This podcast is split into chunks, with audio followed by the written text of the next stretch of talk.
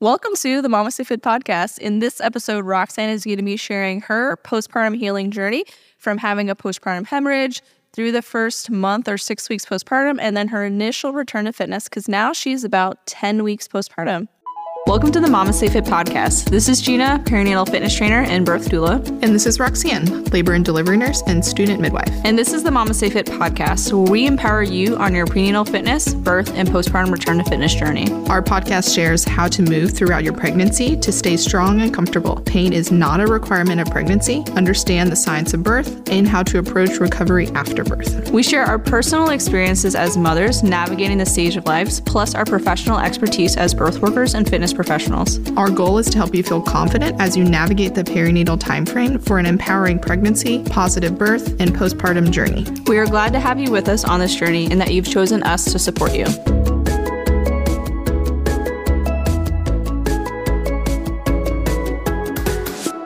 Welcome to the Mama Fit podcast. Thank you, Roxanne, for being willing to share your postpartum healing journey on our podcast. Of course. Thank you for being a guest on your own podcast. So, how was your birth and the initial healing period for you? So, my birth was great. You should re- listen to the birth story podcast, which is Joan's birth. I don't know what number it is. But after she was born, I started having some heavier bleeding even before the placenta delivered. So, they put this little bag underneath your bottom, and that kind of collects the blood and fluid after birth to kind of give a more like quantitative, like measurable number of how much blood was coming out. It's a little bit better than estimated. Most vaginal deliveries on average, I think, is between like two to 300 mLs of blood loss. And at the time in the bag was like seven to 800 mLs. So my midwife was like, eh, we probably should move towards getting this placenta out and like stopping this bleeding. So at this time, they clamped the cord, got the placenta out. It like delivered fairly quickly. I did have to get some IM or intramuscular pitocin. So they gave me a shot into my leg with some pitocin to kind of help encourage my uterus to clamp down. That's kind of helped my uterus clamp down, as well as those lovely, lovely fundal massages. And I know from being a labor delivery nurse, they suck. But I also now know as a patient, they also suck. So I do apologize, but it is indicated most of the time. Sometimes they do them just because they're afraid of postpartum hemorrhages, but like when it is a true hemorrhage, they are beneficial to help, but they still suck.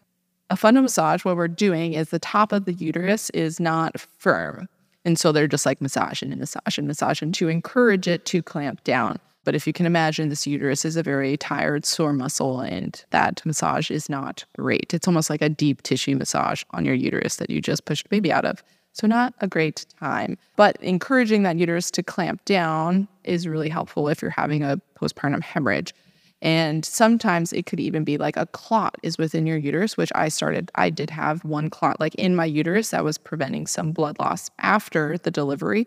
And so the massage helped push it out, and then my bleeding slowed down a bit. But they don't feel great. So, why was it important to get your placenta out to help stop the bleeding? Oh, great question, Gina.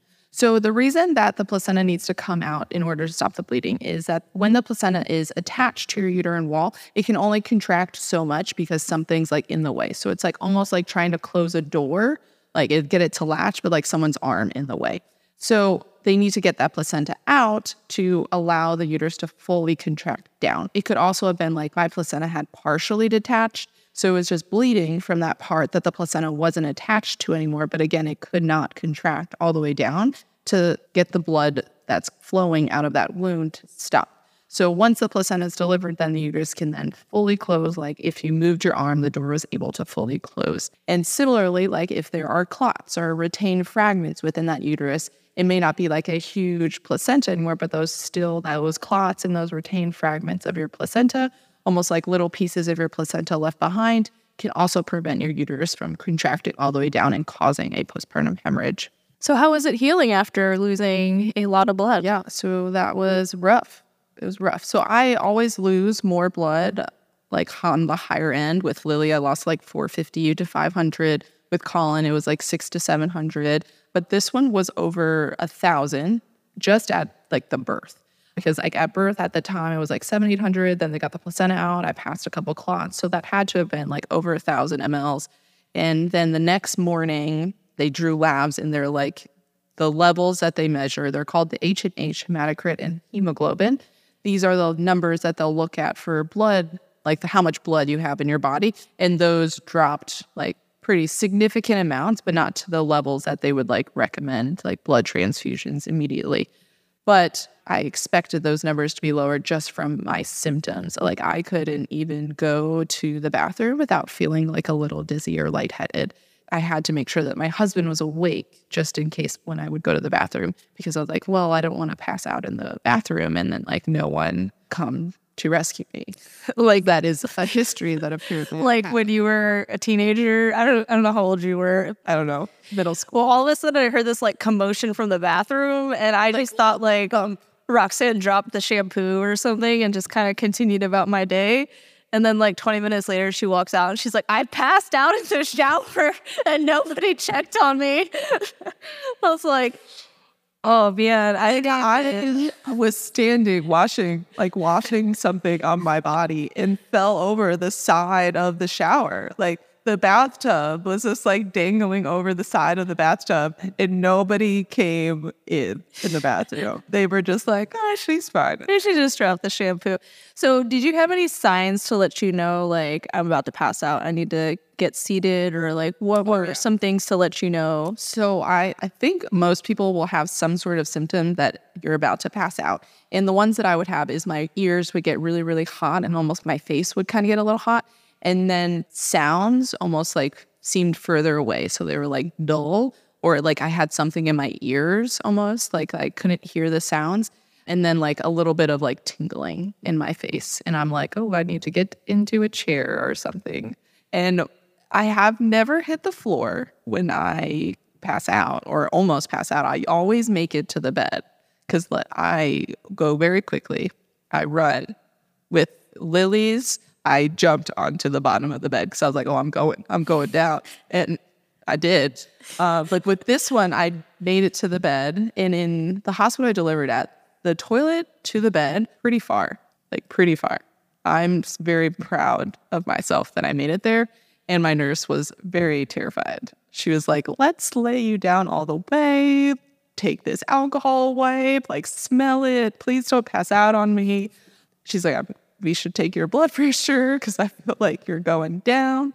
But I didn't actually pass out. So that was great. But every time I went to the bathroom before I would get back into the bed, like I used a lot of hand sanitizer rather than washing my hands because I, I couldn't mm-hmm. make it. I couldn't make it to wash my hands. So how was that? So like I didn't fully understand how like for lack of a better word like weak you were. Like I don't think I understood how much blood you had lost and I mean, your previous postpartums, you were definitely on the more fatigue side, but I don't think it was to this level of fatigue. So, how was it like essentially not being able to do like anything, oh, like oh, mentally and like physically? It sucked. I mean, I couldn't go to the bathroom by myself. Like walking up, so like we had to stay at my mom's house because our construction in our house still wasn't done. Surprise, 10 weeks postpartum, it's still not done. But I had to walk up the stairs to get into the room where we were sleeping. And I was like so winded. The first time I had to stop halfway through to like just like catch my breath and then continued the rest of the stairwell. And then I was like, I'm staying. This is where I live now. I'm not going to go down or up those steps. I don't think I left that room for like three days one time because I was like, people will just bring the food to me. So in the first trimester, you have that like exhaustion fatigue. It's like next level tired. Mm-hmm. And it's because your blood volume is like your blood vessels dilate to like double in yeah. size and your body is like underfilled and it's like working furiously to refill itself. Is it a similar tired to that or is it worse? For me, it was worse than like first trimester fatigue because I think first trimester fatigue, like I was a little out of breath, but like I could still work out. Like I could still go for walks. I'd like to take one nap, but there wasn't wasn't similar to that in that extreme where like when I was postpartum this time, I feel like I took like two or three naps a day. Like I would be texting Gina and then I'd be like, "Oh yeah, I'll do that." And then I'd wake up like 2 hours later when Joan is like ready to nurse again and I'm like, "Oh, that was a great nap. I feel a little refreshed." And then like 2 hours would go by and I'd be like, "I'm ready for another nap because I'm exhausted." and like again, like I would get so short of breath just walking to the toilet. I didn't know what was wrong in my head. I was like, I know I lost a lot of blood, but like, man, this labor must have just really took it out of me this time. And I like didn't piece it together that like the amount of blood that I lost was the reason that I felt so bad until like probably a couple days in. And then I was like, oh yeah. But I feel like that's common where folks probably have a hemorrhage that they don't maybe real, didn't realize they had one or maybe wasn't clearly communicated to them that they had a hemorrhage they just feel like garbage and like super weak and they're confused on like how am I supposed to take care of this baby when I can barely like take care of myself and like go to the bathroom and how like mentally defeating that would feel. Oh yeah. So did did your midwife give you any sort of hey, you had a hemorrhage. This is the stuff that I recommend that you do to kind of help replenish yourself afterwards. Like what what tips do you have for folks? So I my midwife did like when they did the 24 hour rounding. So it wasn't the midwife who delivered me, but the like on call midwife for the day. She came into the room, like went over my lab work, saying like, "Oh, your H and H did drop." She never clearly stated like, "Hey, you had a postpartum hemorrhage." And I don't know if it's because like I am a labor and delivery nurse, student midwife. Like I know I hemorrhaged based off of like the numbers that they were telling me and the number of clots that I was passing. I was like, that, that's a hemorrhage right there. I hemorrhaged. But she did go over like, hey, these are some things like we feel comfortable sending you home still if you feel comfortable going home. Probably don't take a really hot shower because you'll probably pass out. She's like, I can guarantee if you take a hot shower, you're going to pass out. So don't do that. Take a warm shower or like don't shower for like maybe a day or so. Taking an iron supplement because iron for iron in our bodies most of our iron is just recycled iron as our body breaks down red blood cells they take the hemoglobin and like take away the iron and then it just makes a new red blood cell using like your old iron so if you lose a bunch of blood this is going to put you into anemia because you don't have that iron and the only way to build that iron back up is to get it in your diet but our bodies don't like absorb iron very easily. So that's why it can take a while for your like like anemia to resolve by taking iron supplements and iron rich foods. And we can only get so much from our food. So like supplementing with an actual iron pill can be helpful. And there's lots of types of irons out there with like there's liquid irons, capsule irons. But the iron that I chose to use during my postpartum was from Needed, surprising we love everything that Needed creates, and their iron is no exception. It's like a capsule that you can take as many irons as you want based off of like your blood levels and how much iron you need to supplement. But I don't get the same side effects that I do with other iron supplements with Needed's iron. I, I don't get like constipation. I'm not getting like nausea when I take it. And it's not included in their prenatal vitamin, which I love that it's like an extra one that you can include if you need it, because not all of us really need to supplement iron and we don't all need it in our prenatals. So Gina wasn't really anemic, so she didn't need an iron in her prenatal to kind of supplement. And also, a lot of the nutrients and vitamins in prenatals can kind of affect how much iron you're even absorbing. So it doesn't really like lead to optimal absorption in our body. But needed iron does. It is like a, in a form that we can absorb a lot easier, and it doesn't give you all of those like all of the yucky side effects that I experienced with other iron supplements.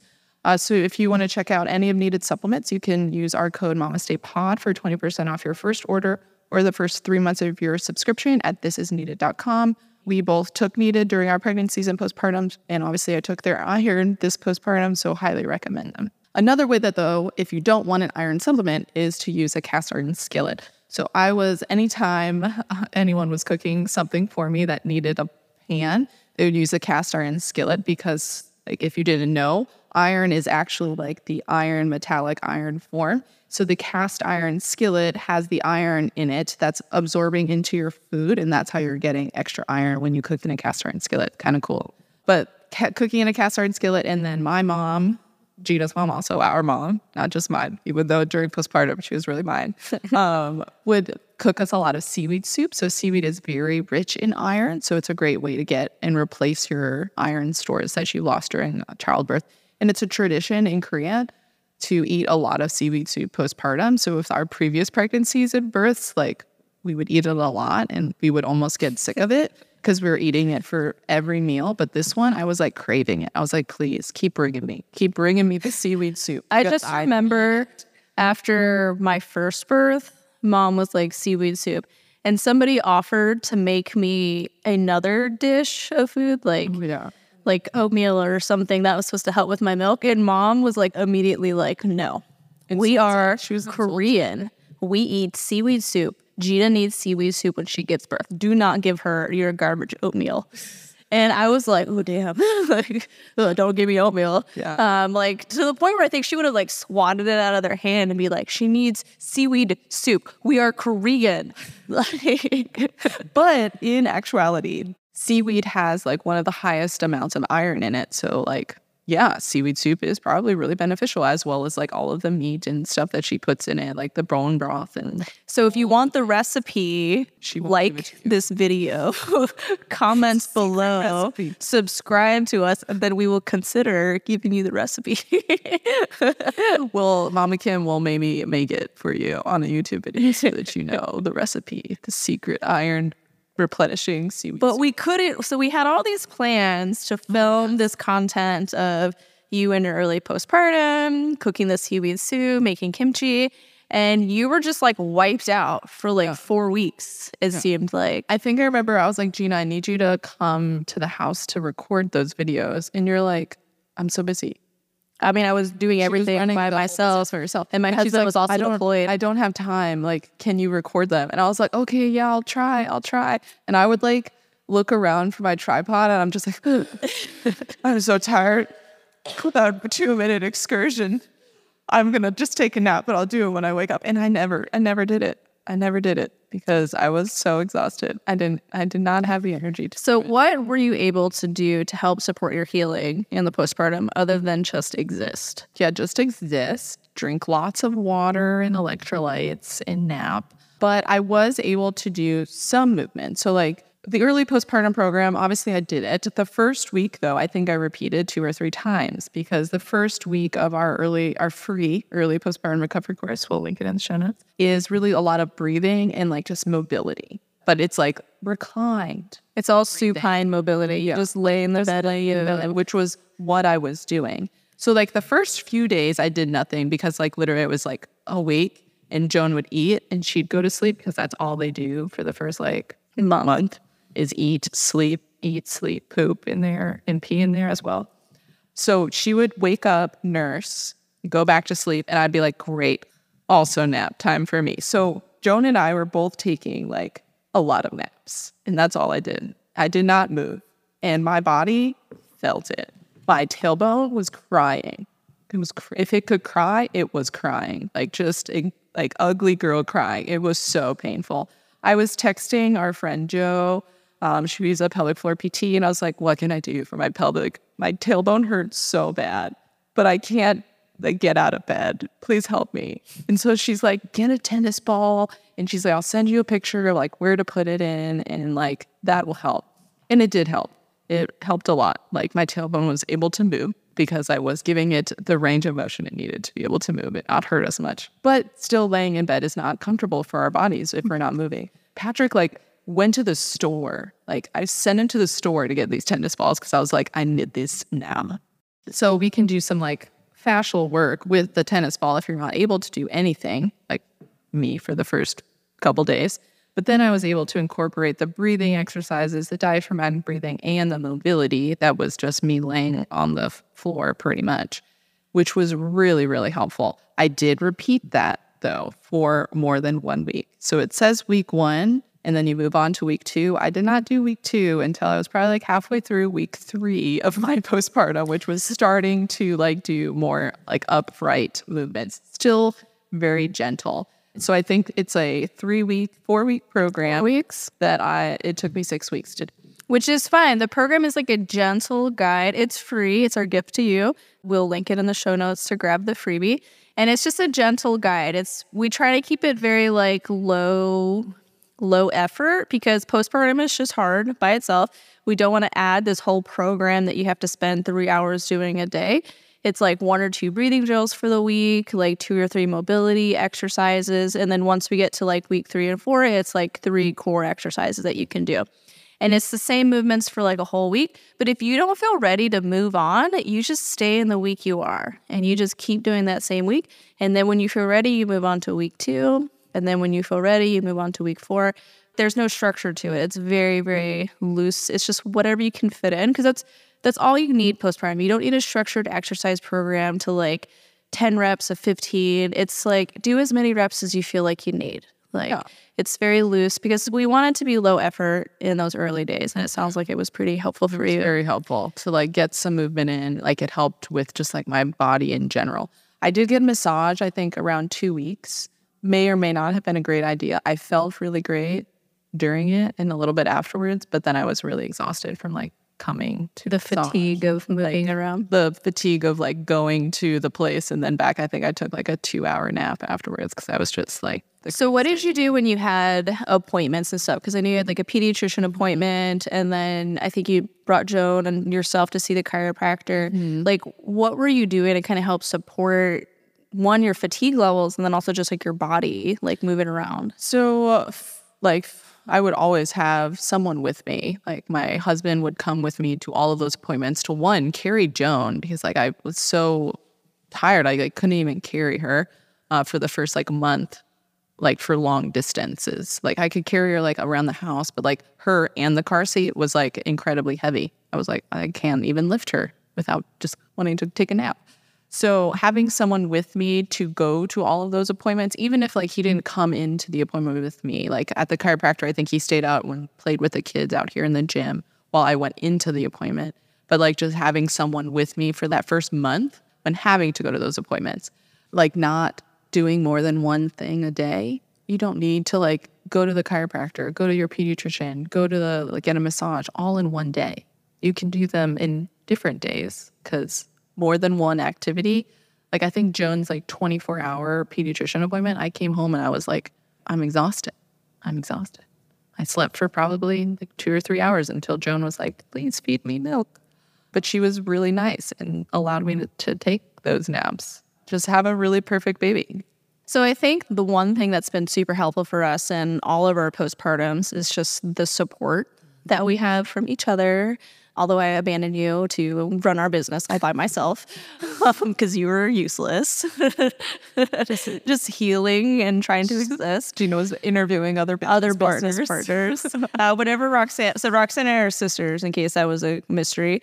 And whenever like we sister fight with one another, usually my first thing is like, all right, well, I need someone else to go to yoga with because we're just never gonna do that again. Where our friendship is over. It's over. Relationship is ended. I need a new business partner, and then like Let's stay fit is over. an hour later, I'm like, do you want to get ice cream? sisters. But I definitely find the family support that we have just between our two families and then our parents being nearby like so helpful postpartum. And then with our husband's jobs, like they get paternity leave, which is awesome. You're welcome for MamasteFit giving you paid pater- maternity leave. and so having the paid paternity and maternity leave definitely like allows us to focus on our healing, which I think is so beneficial.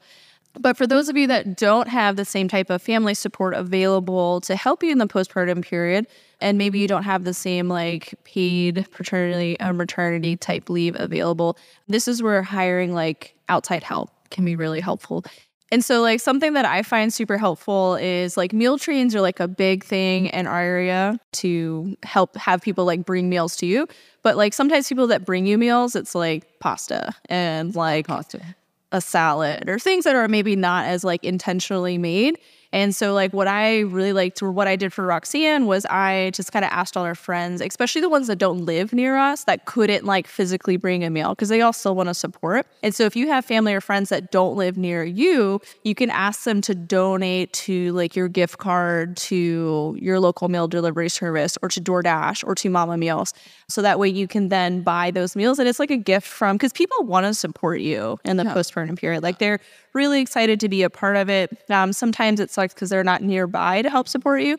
And so like just asking people to donate for you or if you feel uncomfortable asking people, like just get you a Gina who just goes and asks people like, hey, you Roxanne just gave birth. Do you want to donate to her meal train? And they're like, most of the time people are like, hell yeah, I do. Because they want to help support. And so having somebody else that kind of does it for you, that kind of leads the meal train can be really helpful.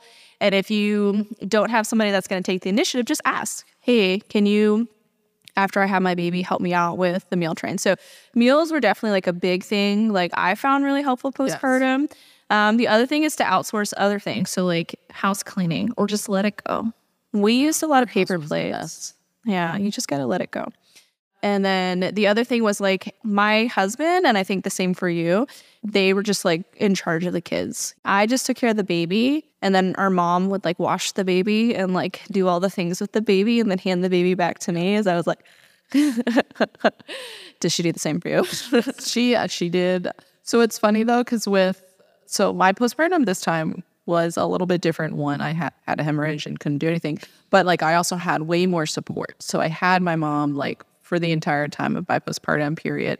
And Gina was here, even though she wasn't as helpful as she could because she was busy running our business.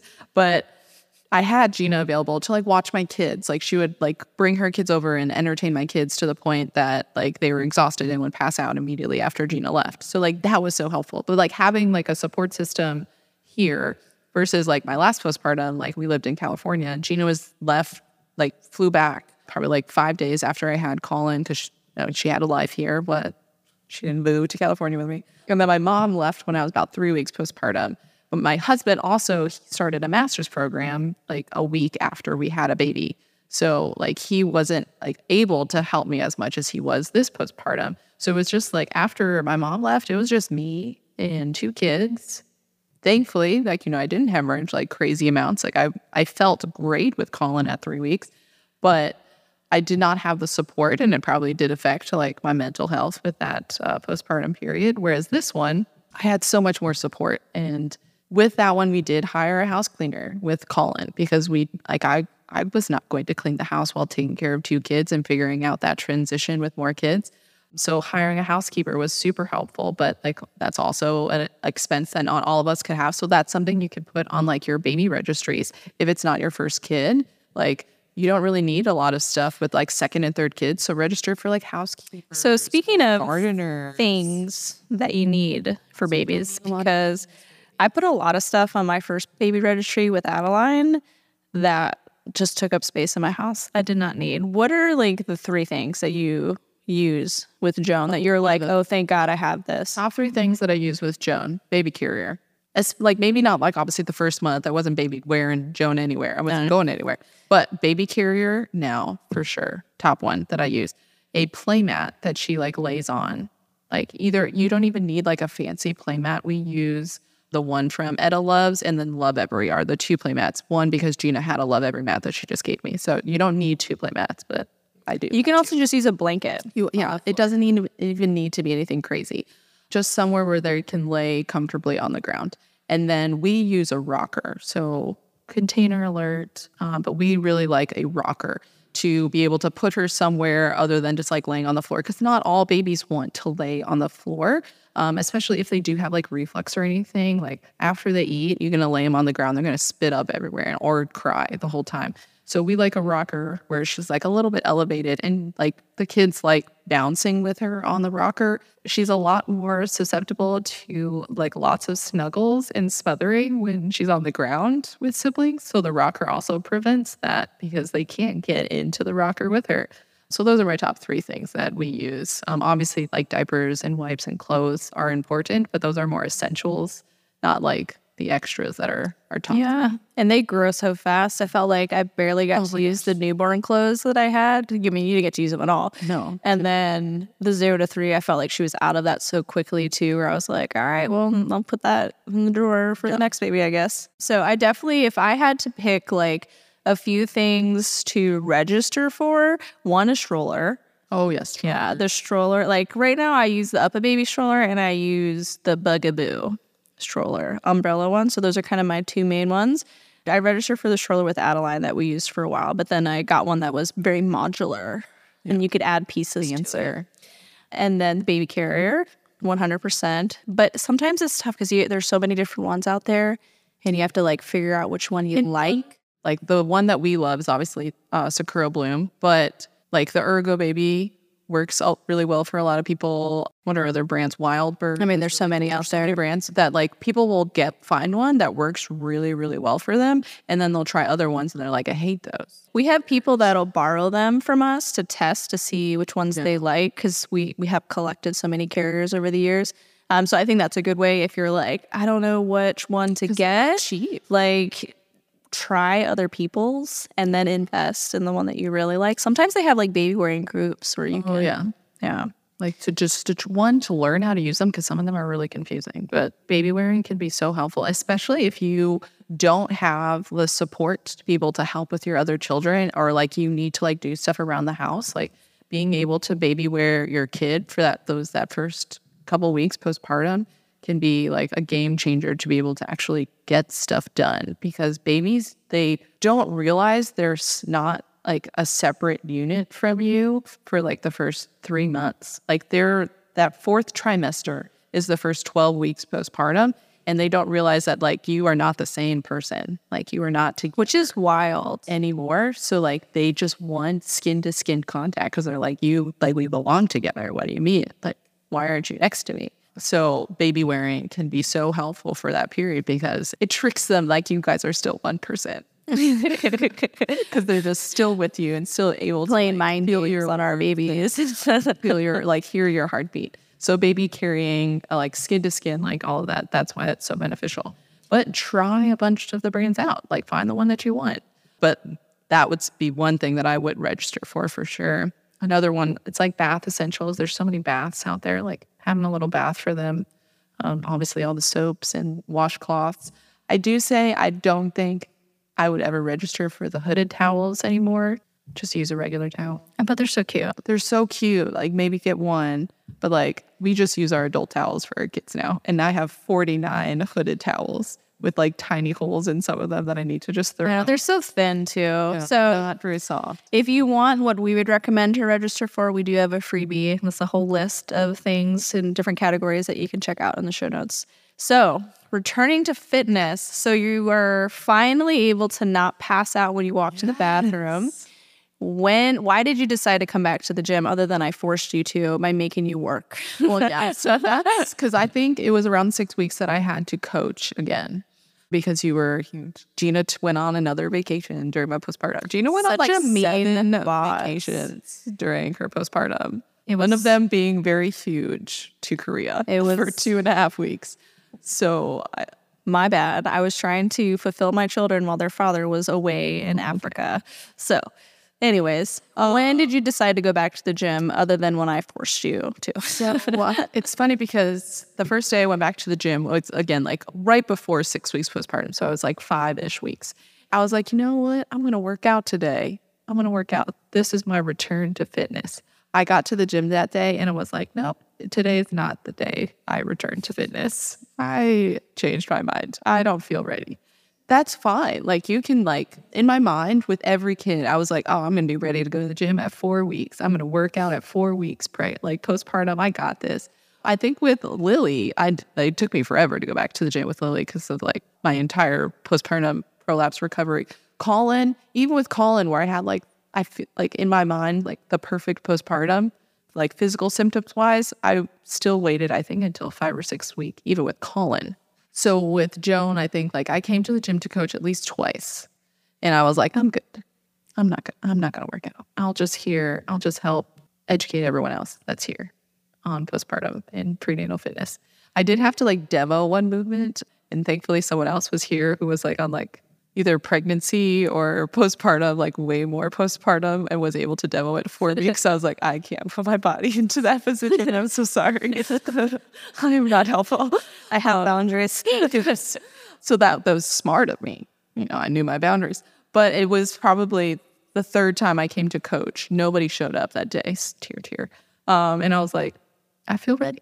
And I just started the postpartum programming that day. So I did day one. And it's also nice that, like, uh, obviously, you know, toot our own horns here. The postpartum fitness recovery. It's not like day one, I'm like deadlifting a barbell of like the my pre frequency. Day two is a 5K. Yeah, like, yeah, day five marathon. it's like very intentional with like a progressive type movement. So like the first day one, it took me like 30 minutes to do day one. So it's like very quick. It's only two rounds of like two sets of exercises with like an optional conditioning type ish portion. Like doing all of that took like maybe 30, 45 minutes max with like a, a nursing break probably in there for Joan. And it was very nice just to like do some movement. It wasn't weighted in any way. I don't think I added very much weight. And it was probably because it was lower body day that I was more motivated because who wants to do upper body when you are super weak? Just like from doing nothing for six weeks. lower body is usually my favorite. So that was probably helpful as well that it starts with lower body as day one. But it was just really nice to get some movement in, get some blood pumping, other than like a walk around my neighborhood walks are great, but they can when you are used to like a certain type of fitness level, they they only do so much for you, like fulfillment wise. So I started that like at six weeks. I am 10 weeks and I will still I will say I'm still on week three because life. I started school. I have excuses. So we even at MamasteFit are not perfect and don't work out four times. I will say, like, even for our in person postpartum clients, who get to come to the gym every day and hang out with us, it still takes the majority of them like anywhere from six to eight months to like finish the programs because life, like yeah. kid gets sick, they get sick, they go on vacation. And so for those of you that are doing our online program and you need us to reset your calendar like pretty frequently, it's okay. It takes it takes a long times like to get through it because life is hard or like you need to go back a little bit because the movement didn't quite feel right for you yet. Um, the program does start very slow, it's very intentional. After not doing anything for four to six weeks or maybe longer than that, it'll feel like a good amount of effort. It's mostly body weight movements. Is you know we're we have limited joint movement because we're trying to like rebuild slowly, learn how to breathe again with our body. So it does start very slow and it builds very gradually to get you back to lifting weights and to running and to doing all the things that you love. Um, but it's slow and intentional for a reason because it helps you rebuild a lot more. So I know one thing that a lot of folks like are very apprehensive about or nervous about is prolapse. In my opinion, and from my understanding, prolapse is a pretty normal thing that occurs after giving birth. Like your organs just sit a little bit lower. It's not always associated with like decreased function or like an issue. It's just our bodies change after we give birth. I would almost equate it to like looser skin postpartum. Our bodies are just different. It doesn't mean it's that there's a problem or that it doesn't work as well. But sometimes prolapse can have symptoms. And when we have symptomatic prolapse and it's starting to interfere with our ability to live our life and it affects the quality of our life, then we want to address yeah and we want to make sure that it's not it's not, hasn't moved to that point. And that would be the same with any sort of postpartum like quote unquote like dysfunction or like change your body. If it's not causing decreased function or inhibiting your quality of life, it's not really an issue. Like we it's just your body's just different. But if it is affecting it, then we do want to kind of address it. So I know for your first pregnancy or after your first birth, you had a more symptomatic prolapse where you had more of like a rehab process with it. I don't know if it was the same after Colin. So what did you do during like this pregnancy and then postpartum period to kind of help manage your prolapse that you know was an issue in the past but was not necessarily an issue so with my prolapse i really like my first postpartum was like the roughest portion of my prolapse journey we had to work like a really long time like over i think it was like around a year was when i started to actually like be asymptomatic and not really need my pessary, which is an internal support device that you place like into your vagina and help support your organs so that you can like do movements without symptoms. And around one year postpartum, like I didn't need my pessary anymore because I was able to like support my own organs on my own. And with Colin, I didn't ever need my pessary. Like I really had minimal, like to no symptoms really, except for maybe that initial postpartum, which is completely normal for us to have. With this one, I did have a lot more heaviness, and I knew when I was pushing that I was probably going to have more symptoms. One, I had to push a lot longer. At early postpartum, like I just had like a feeling.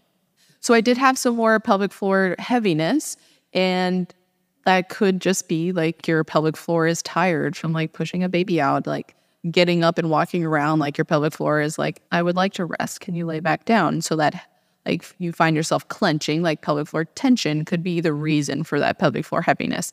So I usually will attribute it to that at first. But along with the pelvic floor heaviness that I was having, I was also having like like difficulty like emptying like my bowels. So like when I would go to have like a bowel movement, I would have to apply like some pressure, like splinting the perineal, like the area, perineal area with tissue so that I was able to like actually have a bowel movement. Or like I would have to insert a finger to be able to like have a bowel movement, which is signs of some sort of dysfunction. You should not have to do that to have a bowel movement. And so I knew that I was like, I'm going to need to see a pelvic floor PT for sure, just like even before having a baby, but like for sure because of these symptoms. Like I needed to take stool softeners in order to have like a bowel movement. So the type of prolapse that I have is a rectocele. So that just means like like my bowels are kind of pushing into my vaginal canal because of like the tissue there is just a little bit weaker. And so it can create almost like a little pouch where like stool can just kind of hang out. So that's why sometimes you have to splint or insert a finger because like you got to get that little pouch emptied as well or else you'll just feel like you need to continue going. Or even like i would have a bowel movement and i'd have to wipe like 900 times. I had some hemorrhoids postpartum but like I, I feel like it's very common. I didn't attribute necessarily my prolapse to the hemorrhoids because i already had hemorrhoids and so like once you get them like it's a lot easier to get them because it's like loose skin. It takes a while for but like it never really goes back to normal. But like I knew, like based off of these symptoms in the early postpartum, if they didn't get better, for sure was going to have some issues with pelvic floor PT. So I I made my appointment pretty quickly because a lot of pelvic floor PTs in this area get booked out, and even my pelvic floor PT now gets booked out pretty quickly. Um, but I was able to get in pretty quickly after I was like cleared by my midwife. So around I think it was seven weeks postpartum is when I was able to get in with her, and she did like with my prolapse like she checked like in different positions to see like how much it like would descend and like overall like pretty good with descension. It was just really like I need to work on some postural tendencies and stuff like that and strengthening in different positions. So like getting exercises like that was really helpful from her. Um, and I'm still working with her because I do still get some heaviness at like the end of the day, which could again be very normal because I could have probably been clenching throughout the day at certain points when my pelvic floor is a little bit more tired at the end of the day. But the one thing that I would wear to kind of help with that pelvic floor heaviness, especially in the beginning, though, that was really helpful was the Bowbe bloomers. So I wore those. Those are like a little bit of abdominal support because your your abs are a little bit weaker after you have a baby, surprisingly. But also, like it provides perineal support. So, like when I'm having that heaviness, it almost would help a lot with it. And they also have postpartum leggings that I've been trying out as well. So, like when I would have some heaviness during the day, um, I started wearing them during the day, especially if I I never had it during workout, but just in case, like maybe they could support my body a little bit more. Like I definitely never had any heaviness when wearing them when at workout or even when baby wearing or walking around when I would do a lot of activity during the day. I would try to put those on and like I wouldn't have any heaviness at the end of the day, which is the biggest difference that I noticed because that means it was probably helping to support my organs a little bit, which was kind of really cool to see that benefit. So Bowbe, huge, huge supporter of Bowbe. Yeah, so it might not be necessarily like supporting your pelvic organs, but it's supporting the musculature of your hips and your glutes to allow your pelvic floor to function better. Um, so it's providing that support so your pelvic floor doesn't feel like it needs to clench. And so sometimes we clench because we feel unstable, which could be that the musculature that's supporting our pelvis is not quite as strong or is still in a healing state. And so, not necessarily supporting like the organs, but supporting the structure that surrounds the organs, which then allows the pelvic floor to support, support the organs. So, I definitely agree that pelvic heaviness is usually associated with pelvic floor tension because mm-hmm. birth is planned trauma. When a baby passes through your pelvic floor, it stretches and it's it's got to heal from that. Um, so it tends to be a clench a little bit more. So it's not uncommon to feel heaviness in the pelvic floor postpartum. Um, if it persists or you have more symptoms like Roxanne did, then yeah, it could absolutely be related to a pelvic organ prolapse. Um, that is becoming more symptomatic. And that's why we have, it's really great to have support and resources available. If you're trying to find a PT near you, pelvicrehab.com is a directory that you can use to find a pelvic for a PT. If you just want virtual support, Haley Kava is like our top recommendation mm-hmm. for somebody to have a consult with online. She definitely thinks outside of the box with the PT. So if you've been having a lot of symptoms and it's not resolving after working with PT after PT after PT, I would definitely check her out because she's probably got the little t- the little thing that you've been missing because she thinks more than just the pelvic floor like it's a whole body thing Yeah. It's all connected.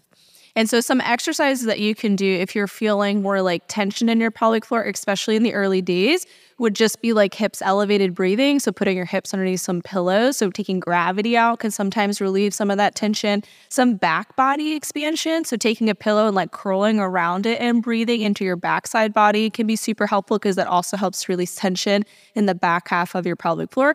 And then any sort of like hip shifted movements. So like all fours hip shift with like a pillow under one knee or a yoga block under one knee can also help to release tension in the back half of the pelvic floor, which where a lot of us tend to hold a little bit more tension. Which um, some of those movements were in the early postpartum recovery course. They were shocking, shocking. I got you. I got you. Again, it's a free it's a free course. If you don't like it, you don't you don't have to do it, but it's just something to help support you in the early days. So, what would your advice be to somebody who maybe didn't realize they had a postpartum hemorrhage, or they do know that they did have one, to recover in the postpartum period?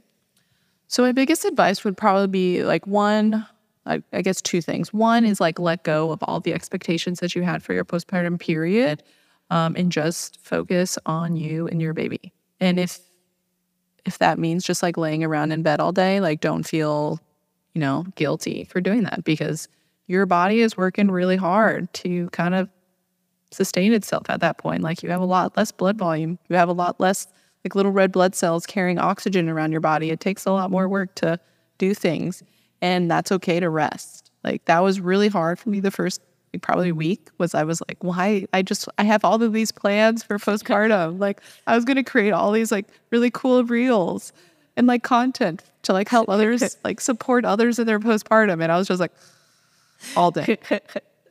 Um, but number two is like find a support system or like find some ways that you can be supported by people around you to help you be able to rest and rest without stress. So like you can I mean like there's like resting but like you're still like worried like oh this house is like no one's to be able to take care of my my kids like who's to take my kids to school like who's to do this thing and who's to do this thing while you're trying to like rest and like and you're laying there and you're like your shoulders are up by Why is my pelvic floor so tense? stressed. Like, but I'm gonna lay in this bed and rest. like, you need to find a way that others can support you and like be able to actually like relax and rest and allow your body to recover from like losing a lot of blood and also having a baby to take care of. So whether that is like having family or friends like either come in and fly in for your birth to support you or like hiring like someone to clean your house or even a postpartum doula. Like postpartum doulas can be pretty clutch by like helping you out around the house, helping you with your other children and like helping support you. Some of them will like even cook you meals that are nutrient dense to help support your healing body. So like a postpartum doula and like you can find those in Facebook groups um, or even like there are like people that you can hire to like stay overnight with you so that you can like again focus on rest.